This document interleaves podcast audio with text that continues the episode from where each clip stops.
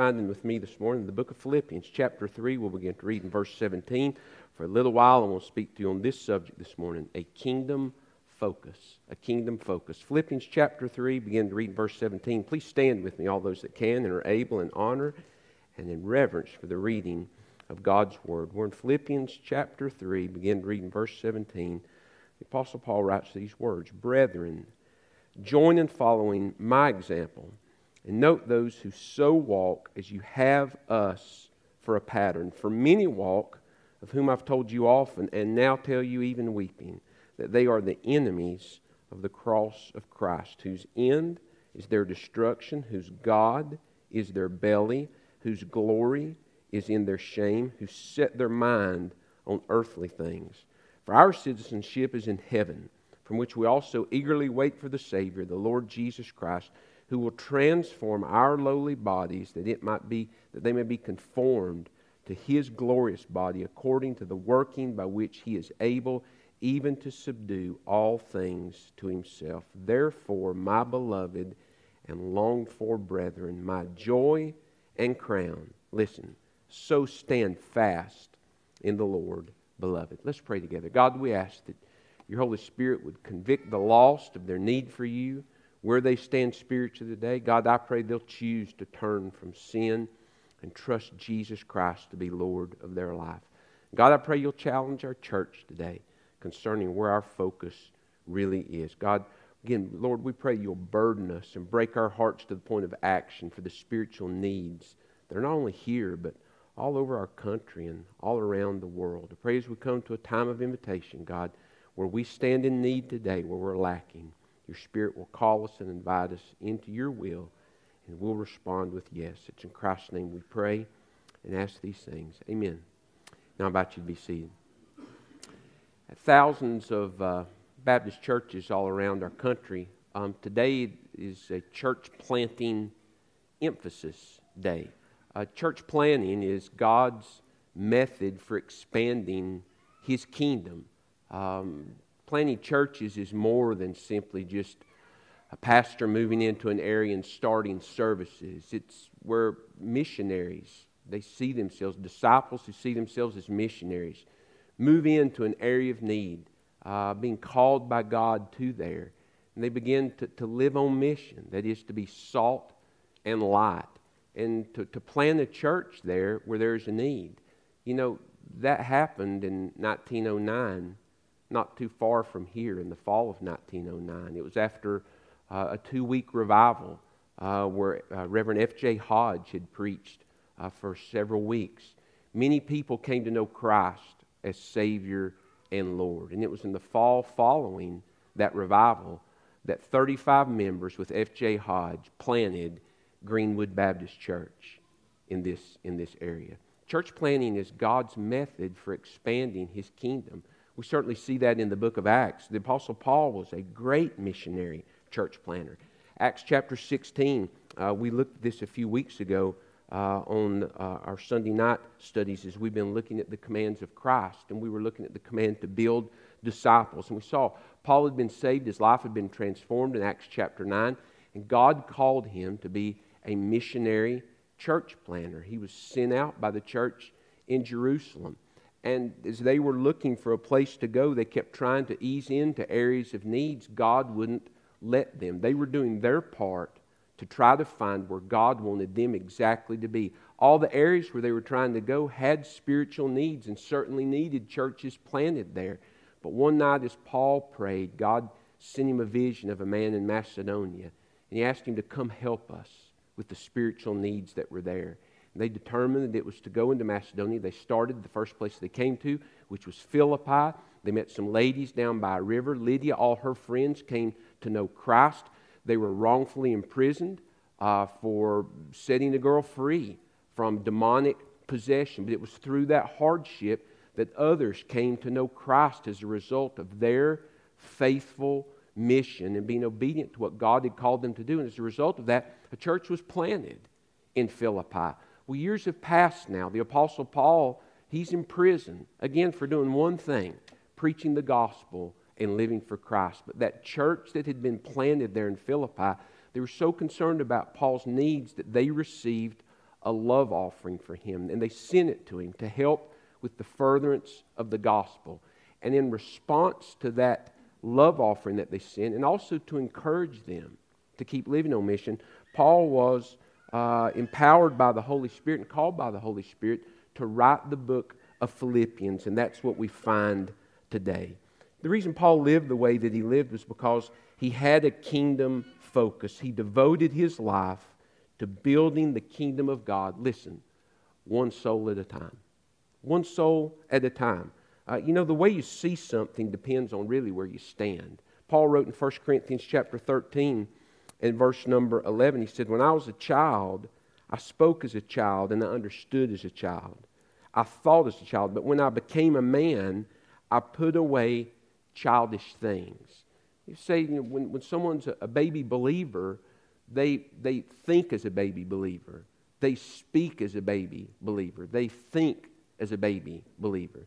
And people have to be born into the family of God, but it's not God's will um, for, for people to stay that way. And that's one of the problems that we have in the local church sometimes. You know, we've got uh, 20, 30, 40 year old babies in the church that should have been on beefsteak years ago. And it's God's plan that people grow up in the Lord. And when they do that, they'll begin to see ministry God's way, not their way. You see, babies, they beat on their high chair, and if they don't like what they're being fed, they knock their mush off. And a new pastor comes, and somebody says, You know, I don't like him because he changed my formula. And so God's plan is for believers to grow up in the Lord and not to see me and my, but to see Him and them and to surrender their life to living on mission and to have a kingdom focus. Look what Paul says in uh, chapter 4 of the book of Philippians, verse number 1. He says, Therefore, my beloved brethren, and long for brethren, I, my joy and my crown, he says, so stand fast in the Lord. His encouragement was to stand in the Lord Jesus, to stand in a surrendered, growing right relationship. And when you're standing in Christ and you're yielding your life to His control, then you're going to see ministry from Christ's perspective. And you're going to have a kingdom focus. Three things about a disciple that have a kingdom focus. These are the types of people who, who are going to be moved and led by God to plant churches. But listen, hear me this morning.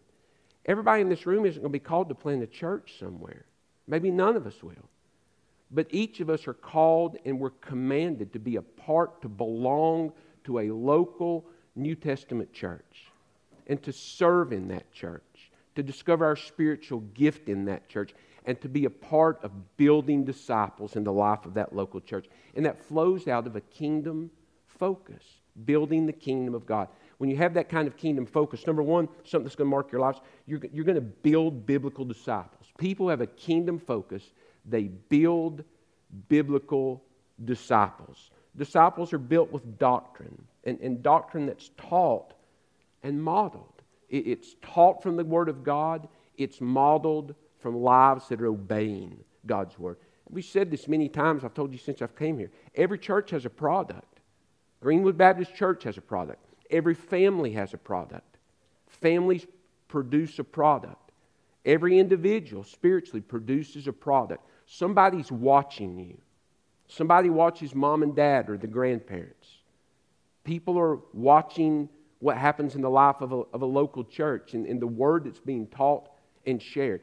Every church, every family, every individual has a product. Listen to what Paul uh, begins to challenge uh, the church at, at Philippi. First off, in verse number seven, he begins by saying, brethren. Um, again, he's saying, a lost church member, friend, listen, has about as much concern for building the kingdom of God as a criminal does in lowering the crime rate. They don't have any concern about it. They don't have any focus. Lost church members are concerned about one thing me. That's all their focus is. And that's why Paul begins by saying, Brethren, he says, Those who have truly been born again by repenting of sin and trusting Christ to be Lord of your life. Because when that happens, listen, the Holy Spirit comes in. And then the things that you didn't have an appetite for, now you begin to have an appetite for. The Word of God, the things of God, the heart of God, which is lostness. To see lost people born again through a personal relationship with Christ. He says, brethren. And then he begins to say, join in following my example. Paul says, watch me. He says, We're wanting each of you to grow in Christ. He says, But if you need something tangible that you can touch and look to, he says, Look at me. He says, Follow, follow my example. He says, First off, I was saved in Acts chapter 9. Friend, if there was anybody that was a spiritual terrorist against the church, it was Saul. He hated the church. He hated Jesus. He hated Christians. So much so, he was consenting unto their death. He thought the best thing that could happen is if everybody who rejected all the Judaic teachings that Christ had spoke against and now received Jesus, the best thing that could happen to the earth is if they all died. Then he had a head on collision with Jesus Christ, and Jesus changed his life. He said, Lord, what would you have me to do? He was open about his failures. Paul evangelized. He was always living on mission. He saw everybody just the way the evangelist Billy Sunday used to see them. Somebody asked uh, Billy Sunday one time, uh, evangelist of years ago, says, You know, Billy, how is it that you're so, you know, you, you're always sharing the gospel with everybody? He says, Because I see everybody with a big red L on their forehead until they can convince me that they've been saved. Everybody he met, he didn't look at them as to what they could do for him, but what he could do for them.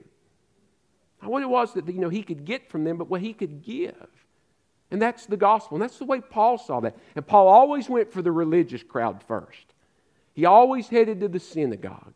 He was always looking for an opportunity, not to, not to see whether somebody was good or where they were a member, but did they have a personal relationship with God through Jesus Christ. He, he evangelized, he lived on mission. He taught people to obey the word. He just didn't teach people, but he taught them to obey what was being taught. There's a lot of churches that teach today a lot of things about the Bible. The question is whether they're teaching people to obey whatever things have been commanded. That's part of the Great Commission, not just to teach the Word, but teach people to be obedient. That's where the benefit comes. The Apostle Paul did that, and he lived for Christ daily. It was his greatest desire that Jesus would be glorified. And so Paul says if you need, if you need someone to look at, to model, he says, brethren, join in following my example. And that follow what I'm doing. And also note those who walk so. Others who were who are doing that. So walk literally means to obey the commands of Christ. Paul says, I'm not the only one. There are other disciples that are doing that. He says, and you note those whose lives are being changed by the gospel, who walk out the commands. Listen, Jesus said this as clear, friend, I mean as crystal clear as you can possibly say it. Last week in our text in John chapter 14, verses 23 and 24. It's very simple. He says, You say you love me. He says, Then you'll keep my commandments. He said, And here's the truth. There's always reverse truth, but Jesus went ahead and said it. He said, You say you love me, but you won't keep my commandments. He says, Then you don't love me. He says, It doesn't matter what you say, how you hold your hands, how many, when, when you're singing, how many tears you shed when you're, when you're crying. Jesus says, The real evidence that you love me is if you obey my commands. And Paul says there are people who are doing that. He says, You note them, you watch them. If you need, if you need an example that is tangible to touch, he said, You do that. When you observe others who obediently live out these commands and the will of Christ, he says, Now you have a pattern to follow. Look at verse 17. Brethren, join in my, fault, in my example and note those who walk. For now, as you have, you have a pattern. You have a pattern. Um, you know, if, if we were, let's say we were changing the boards on our, our, our back deck, they're starting to get a little spongy and a little squishy. Well, we, we measure our deck and we realize that it's, it's absolutely square. It's not out of plumb in any way. It's not a trapezoid. It's, a, it's an actual square. So that means all our boards are going to be the exact length. Well, we don't have to measure every board every time we cut it. Let's say our boards are exactly 12 feet long. Well, all at 12 feet and 2 inches. So, you know, Lowe's is going to get us. We're going to have to buy 14 foot boards. And, you know, we're going to lose 13, uh, you know, we're going to lose a foot and a few inches as we cut the, the excess off, but we've got a 12 foot 2 inch board we've got to have. We measure one, we, make, we, we, we measure it again, we measure one more time. I don't just measure twice, I measure thrice, and then I don't mess up. So now we've got an exact 12 foot 2 inch board we've cut. Well, I don't have to measure every other board now because I've checked it. Now I've got a pattern. All I have to do is line that board up on the other boards, mark and cut exactly, and they're all going to come out exactly the same. The Apostle Paul is saying, look, you note those who are following Christ to the letter of the word, who are honoring him, who are living for him, who are serving, who have a kingdom focus. He said, and now you're going to have an example. See, Paul was concerned in building biblical disciples, learners and followers of Christ. He said, You watch us. How many of you have talked to someone before and you said, Now, you know, now don't don't do the way I do now. I mean, I know what's right. Now don't don't do the way I do. I've heard of parents say that to their kids for now, you know, don't do the way I do. Now you need to do this. No, they need to be able to watch and see everything that you do, and it's in accordance with the Word of God. Children deserve that. Grandchildren deserve that. And a lost and dying world deserves to see disciples who faithfully honor and obey the Word of God. Because then they've got a pattern. My grandmother had a little plaque that she had in her house that said this You may be the only Jesus some people ever see. And it's the truth, friend. The question is do you really look like the biblical Jesus or the counterfeit one that's being created to appease the masses, Paul said would happen in the last days? I pray there'll be one that's in line with the Word. Verse number 18, though, he says, But you need to beware. Look, he says, Not always the case. For many walk of whom I've often told you, and now tell you, even weeping, that they are the enemies of Christ. He said, Everybody's not a pattern. Friend, the way to discern whether it's the right kind of pattern is by the rule. Let's go back to our illustration. Let's say we go to lunch and somebody cuts a few boards while we're gone that's on the work crew. They don't look exactly to measuring up. And so we say, well, I'm not sure that's exactly right, but I don't want to discriminate. So I'll just, I'll just screw it down to the porch anyway. It's not discriminating. You just, the only thing that you, it's not being legalistic. Friend, listen to me. The board's either 12 foot 2 inches or it's not 12 foot 2 inches. That was the board. That was the standard. The only thing you have to do, friend, is this just get out the authentic rule. Pull those Stanley out to 12 foot, Lufkin, whatever you like. Pull it out to 12 foot 2 inches. And if it's 12 foot 2 inches, it's 12 foot 2 inches. If it's not 12 foot 2 inches, it's not 12 foot 2 inches. Friend, you listen to me. Someone's either obeying the commands of Christ or they're not obeying the commands of Christ. It's either the right kind of example, it's either the right kind of pattern, or it's not the right pattern.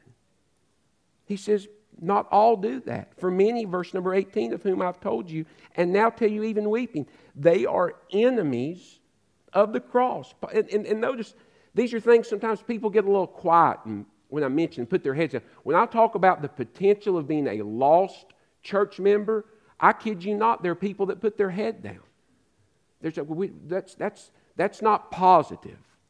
That's not popular. Well, listen to what Paul says right here. Paul says, I've talked to you about this often.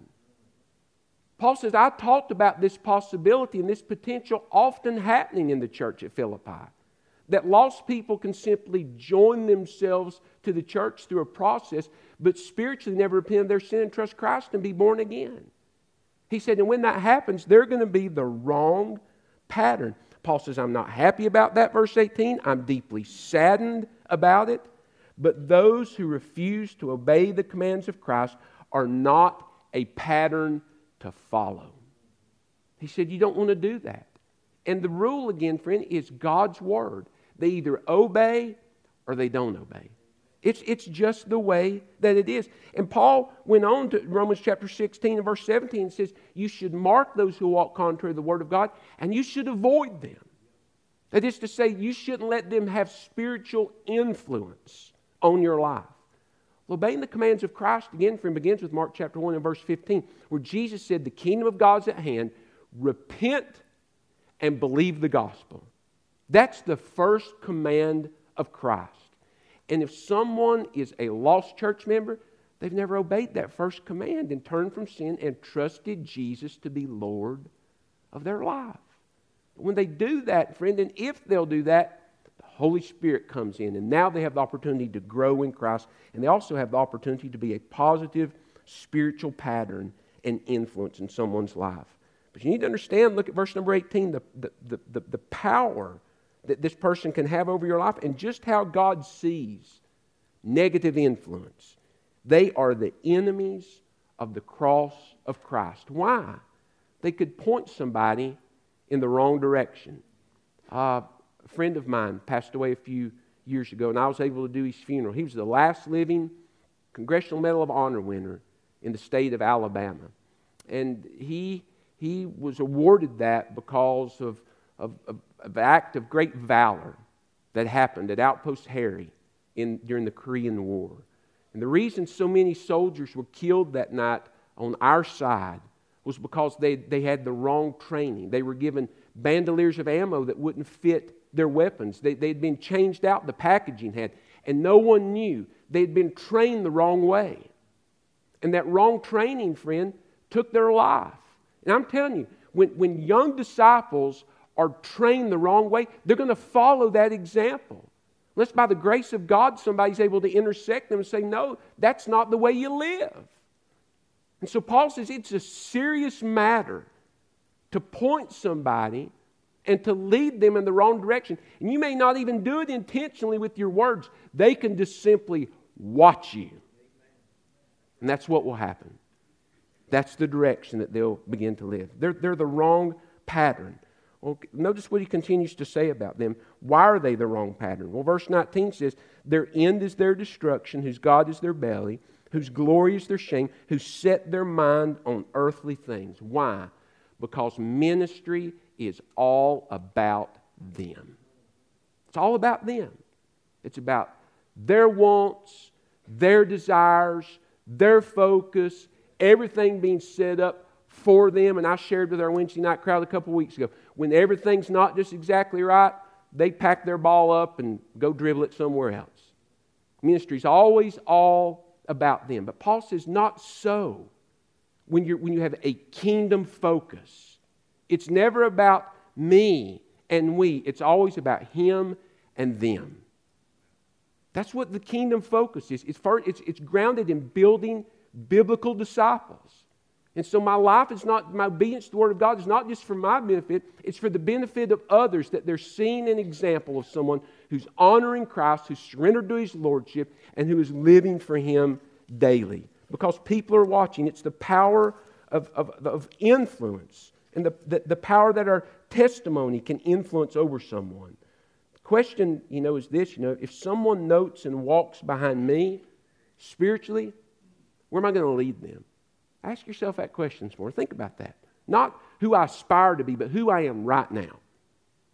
If somebody watches me and walks the way that I am spiritually, where's it going to lead them?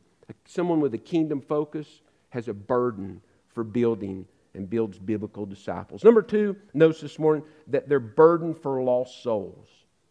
First, they, they build biblical disciples. Someone has a kingdom focus, but they're burdened for lostness. Notice what the Bible says again, verse number 18. Paul says, For many walk, of whom I've told you often. He says, And now I even tell you weeping. It, it really it broke Paul's heart. You know, there are a lot of truths that we become so used to. They're really wonderful, the truths, but we become so used to them, they begin just to lie dormant in our heart and our, in our soul. Um, I read a story several years ago that illustrates this. There, were, there was a man that was riding in a train to another city, and they were going through the countryside. And he, he looked out his window, and there were some beautiful sights to see. And, you know, it was nice, but he was just, you know, thinking about his itinerary, his schedule. He was busy reading a book. But over across the aisle, there was someone who was just staring out the window. And they kept going, oh, look, oh, oh, look at that. Oh, that's beautiful. And they just continued to do it over. And they were noticing pretty trees and beautiful flowers, a beautiful lake, a beautiful stream. And it really, to be honest, it started to get on the guy's nerves. That just continued to listen this person, like, oh my goodness, look at that. Will you look at that? And finally, the guy leaned across the aisle, the person that was looking out the window, and says, You know, hey, you know, why are you so? I just, I just want to ask, what is it that you're seeing that's so wonderful? He says, Well, have you looked outside? Have you seen the flowers and the trees and the grass and all these things? He says, Well, yeah, I mean, I see it every day. He said, Well, I was born blind. He said, and I had a surgery just a few weeks ago, and this is the first time I've ever been able to see these things. See, friend, that was always beautiful. But the guy who could always see, he just got used to it. You see, when you first get saved, you're amazed that God would save a sinner just like you. But you stick around the average church long enough, you just get numb to the fact that God saved your soul. You get numb over hell. That's where lost people go. But boy, we're burdened, you know, when the thermostat's not just right, somebody's in our seat, somebody changed the curriculum, anything where I don't get my selfish way, that's what tears me out of the out of joint. But, but those who have a kingdom focus, they're broken over lostness. They never get over it. Paul says, I'm telling you, there's, there's lost people that are in your midst, not only in your community, he says, but also in your church. He says, and I tell you this now, weeping. He wasn't lying. As he wrote it, there were tears coming out of his eyes. Why? He says, because if these people continue on the path they're going, they're going to die and they're going to burn in hell. The most important decisions, friend, anybody will ever make is what they do with Jesus Christ. And Paul, he was burdened for lost souls. A disciple with a kingdom focus is burdened and broken over lostness. And not just burden, friend, but it's burden that leads to action. Paul was willing to do something, not just talk about it, not just pray it to death, but to actually put himself in the path of those that are heading to hell. Says, You may go to hell, but you're going to have to walk over me and my witness in the gospel I'm going to share with you. He says, I'm going to do everything I can humanly and spiritually possible to keep you from going to hell. He was willing to do something about it. Paul kept sharing with whoever would listen and inviting whoever would respond. He was willing to die himself. You read through the book of Acts, friend, you see the licking that Paul took from place to place, the beatings, the hardship, all of the things that he went through. I mean, stoned to death at Lystra.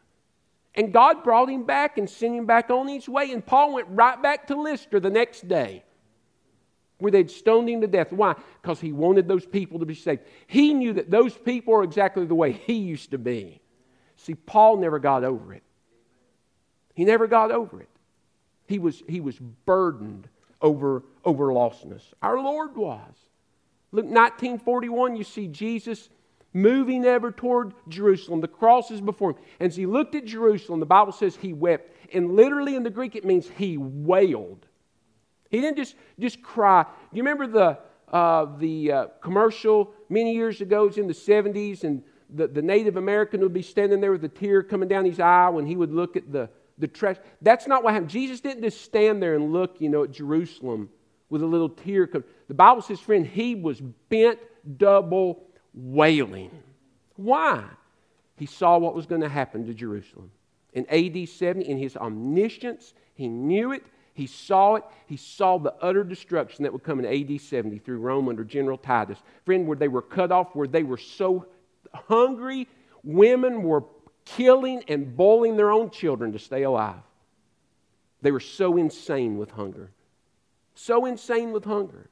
The greater burden was that people died and went to hell.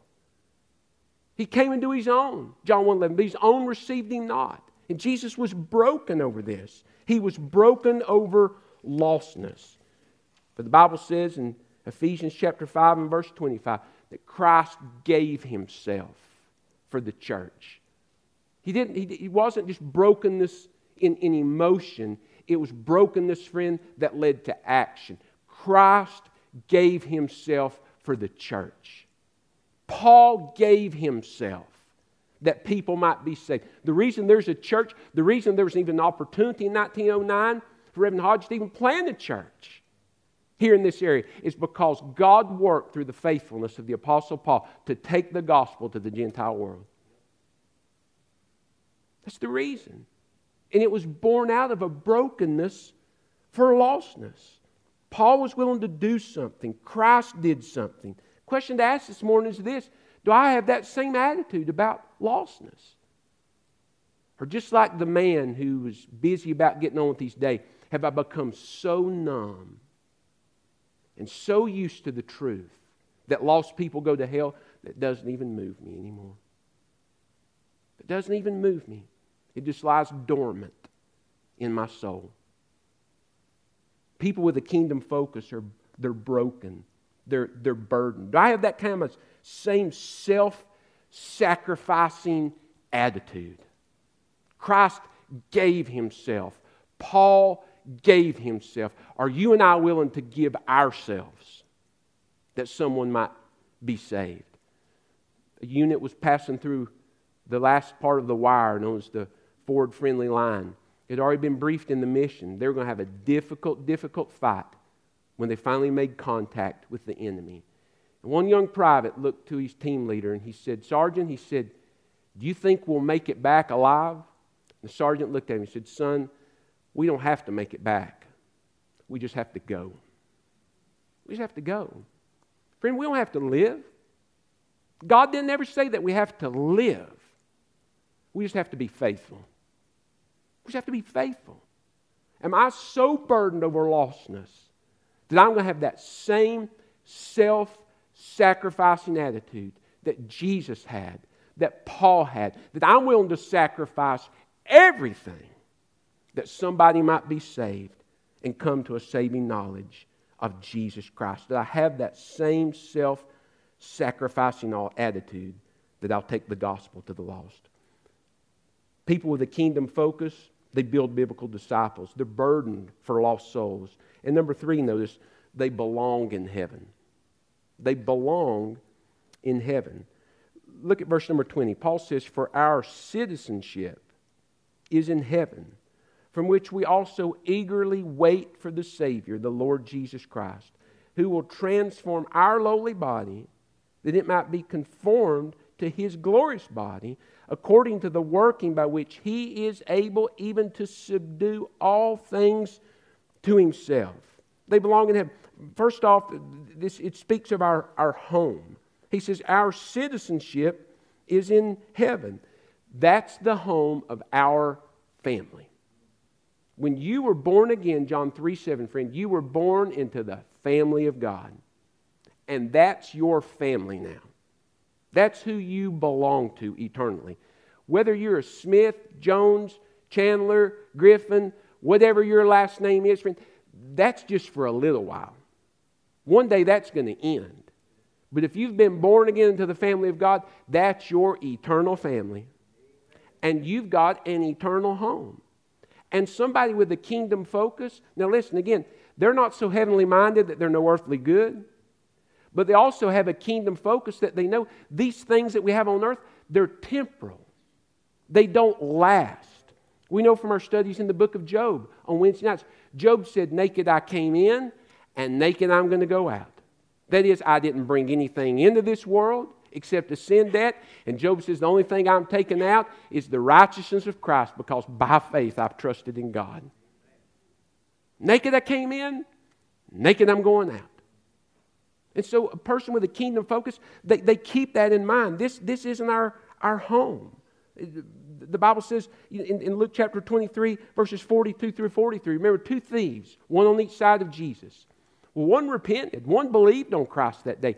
And he looked at Jesus and he said, Remember me when you come into your, your kingdom. He says, Remember me when you come to your kingdom. And Jesus looked at him and said, Today you'll be with me in paradise. Where I'm going to be, you're going to be. Because that's, that's the home for every disciple. That's the, the eternal home for those who trust Jesus to be Lord of their life. You know, occasionally we've, we've gone on vacations when we've stayed in, in motels. And I especially like those that have a continental breakfast because it cuts down on the cost. I'm cheap that way. Anyway, so when we're there, you know, they do everything they can to make it feel homey to you. You know, they even put a dresser in there. And but I don't take my clothes out of the suitcase and put them in the dresser when we get there. You know, I don't put my toothbrush in their little toothbrush holder in there. As a matter of fact, I do everything I can to keep his touch. If, if I could hover above the sheets while I slept, I'd hover. I don't walk into the motel room and say, Boy, it's good to be home. Honey, I don't like the way that this is arranged. Let's rearrange this sucker. You know, should we paint the walls today? This isn't updated for. Let's update a little bit. No, friend, it's a motel room. I'm just stating that's not where I live. That's not where I reside. My earthly residence is where I get my mail. Friend, listen. That's the way you've got to see your earthly residence now. Where you live, spiritually, friend, that's just your motel room. You're just there for a little while. I don't care how long the farm's been in the family, friend. It's your motel. You're just here for a little while. You're not taking one speck of dirt with you. If you've been saved, your home is in heaven. And a person that has a kingdom focus, they live in light of that. They know that we're just here for just a moment. Our citizenship is in heaven. And the Bible says when we do that, Paul says we eagerly wait for our Savior. We're not sitting doing nothing, but while we're serving, we're actively waiting for Jesus to come. Why? Because through much tribulation, you'll enter the kingdom of God. In the midst of serving Christ, there's difficulty. Remember, as Paul writes this, friend, he's in prison. He is literally, listen, when Paul retired from ministry, he didn't have a lot of stocks and bonds to fall back on. Oh, he had stocks for his feet, he had bonds for his hands. It wasn't the kind that paid here, but it paid there. It paid there. So as Paul was writing through this, he says, even in the midst of it, I want to see these guards I'm chained to. He says, I'm still eagerly waiting for Jesus to come. He says, because my citizenship is there. It's there. He says, I'm eagerly waiting for Christ to come. So they belong in heaven. It speaks, speaks first of our home, but not only that, but also our health. There's, there's our home in heaven, but it's the health that we're going to have in heaven. When Adam and Eve sinned, Romans 5 uh, 12 says, By one man sin entered the world, and death through sin. Why, why is there cancer in the world? Why is there diabetes? Why are there tumors? Why is there heart disease? Why are there itises and all of these things that afflict our bodies? Because of sin. And we can help that along or we can help hold it back some. But it's going to be there. Friend, the Bible teaches one of these days we're going to have brand new bodies just like Jesus Christ. And though there are some things medicine can't hold back, friend, Jesus can.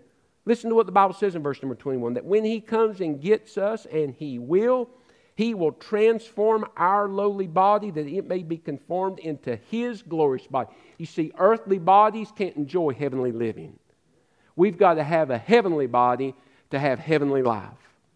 And Jesus is going to give us a resurrected body just like his. And just like I shared with you about what the mansion's going to look like, you say, well, what's that body going to be like? I don't know, but if it's like Jesus's, it's going to be perfect.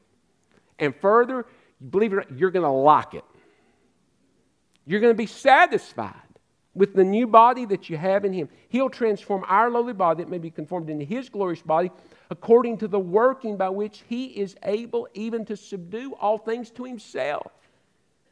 Sin has no power anymore over our bodies once we go to heaven. We're going to have a brand new resurrection body. Now, listen, we know this to be after the rapture. When your loved one dies, friend, their soul is present with the Lord. Their body goes in the ground. It's cremated. If it was a terrible accident, God forbid, something may have, it might have been blown up, burned, lost at sea. But listen, friend, God knows where every speck of it is. And if you've trusted Jesus to be Lord of your life, 1 Thessalonians 4, 1 Corinthians 15, the Bible says, in a moment, in the twinkling of an eye, when God says Christ is going to turn the stars into a staircase, He'll step out into the eastern sky. He'll say, Arise, my beloved. Those who have died in Christ first, their bodies are going to be raised. They'll be raised incorruptible, changed just into the likeness of Christ. Their soul will be reunited with that body and then we who remain will rise, will be changed in a moment, just like everybody else, and with the Lord will ever be in our eternal home, a place called heaven. Those that have a kingdom focus, they live in light of that. this isn't it, but there's still work to be done while we're here. It speaks of our home, it, it speaks of our, our health. And so, you know, there was a little lady at our first church Melissa and I served at. Her name was Jessie May. And she used to sing this little song that said, It all looks so little from here. And, and, and the chorus was all about a person you know, who, who walks through hardship, difficulties, trials on this earth. They look so big and so large. But when you stand in heaven and look back at them, boy, they sure do look little. You see, looking at life from heaven's view makes all the problems that we have here look so small. But listen, it also makes the necessity of having a kingdom focus look really big. Because the only people that go to heaven are those who repent of their sin and trust Jesus to be Lord of their life. Because faith cometh by hearing, and hearing by the word. How shall they hear without a preacher? Someone's got to tell them how to be saved. And a person with a kingdom focus, they surrender themselves to that mission that Christ has gave us. And we give ourselves to that The question to ask this morning is this do I, do I have a kingdom focus? God won't call all of us to plant a church, but He's called all of us to disciple, to, to, to belong, to attend, to serve in the ministries of a local church. He's called all of us to do that. And, and the extent to which we do that is all determined by where we stand. Look at verse 1 of chapter 4 again. Paul says, Therefore, because of all these truths that I've just shared with you, that your life is to be a pattern, you're to be burdened over lostness. You need to be reminded that you belong to heaven. Therefore, my beloved and longed for brethren, my joy and my crown, so stand fast in the Lord. He says, have this kind of kingdom focus. Brothers and sisters in Christ, my encouragement to you is this today, with our difficult days to live. Have a kingdom focus. Have a kingdom focus. Give yourself to disciple making. Give yourselves to being that right kind of pattern. Ask God if it's become dormant in your soul to break your heart again, to make, to make hell hot again for you, to give you a real brokenness over lostness, and to lift your eyes off of what's temporal and to what's eternal to our citizenship really is. And be able to be like the Apostle Paul in 2 Timothy chapter 4. You can really say, I've fought a good fight. I've kept the faith. I've finished my course. And when you see Jesus, friend, you can celebrate because you had a kingdom focus. Let's bow our heads and close our eyes. Have you ever been born again into the kingdom of God? Not have you ever joined a church. Has there ever been a moment where you've repented and trusted Jesus to be Lord of your life? You've confessed Him as Lord over all of you.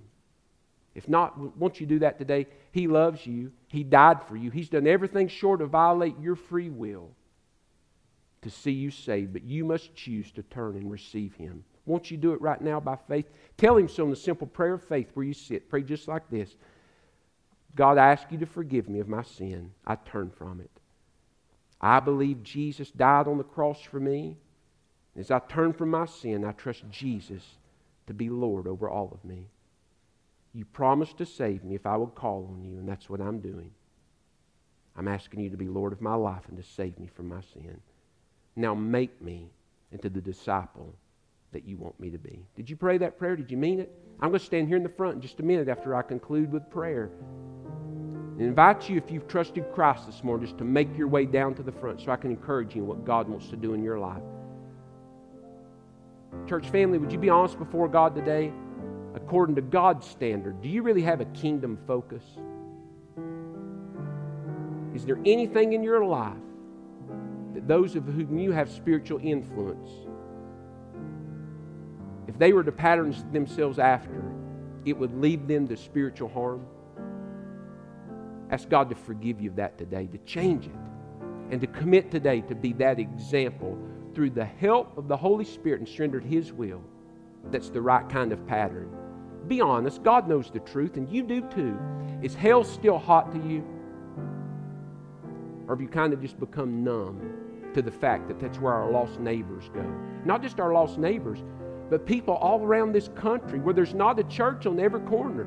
Friend, just, just within 25 mile radius of this church, 25 mile radius, there are 228 Southern Baptist churches. There's some states that don't even have that much in the entire state. There's such a lack of a gospel presence. Are you burdened about souls all over the country and all around the world? Do you have a kingdom focus? Are you so burdened and broken and challenged about things here on this earth that are just temporal? Ask God to remind you today where you belong. Father, challenge your church. You know where each of us stand in need. Invite us into your will. And I pray, God, will yield, yield ourselves to the hand of Jesus that will build us and mold us into the disciple that brings praise, honor, and glory to his name. We ask it in his name now. Let's reverently stand to our feet.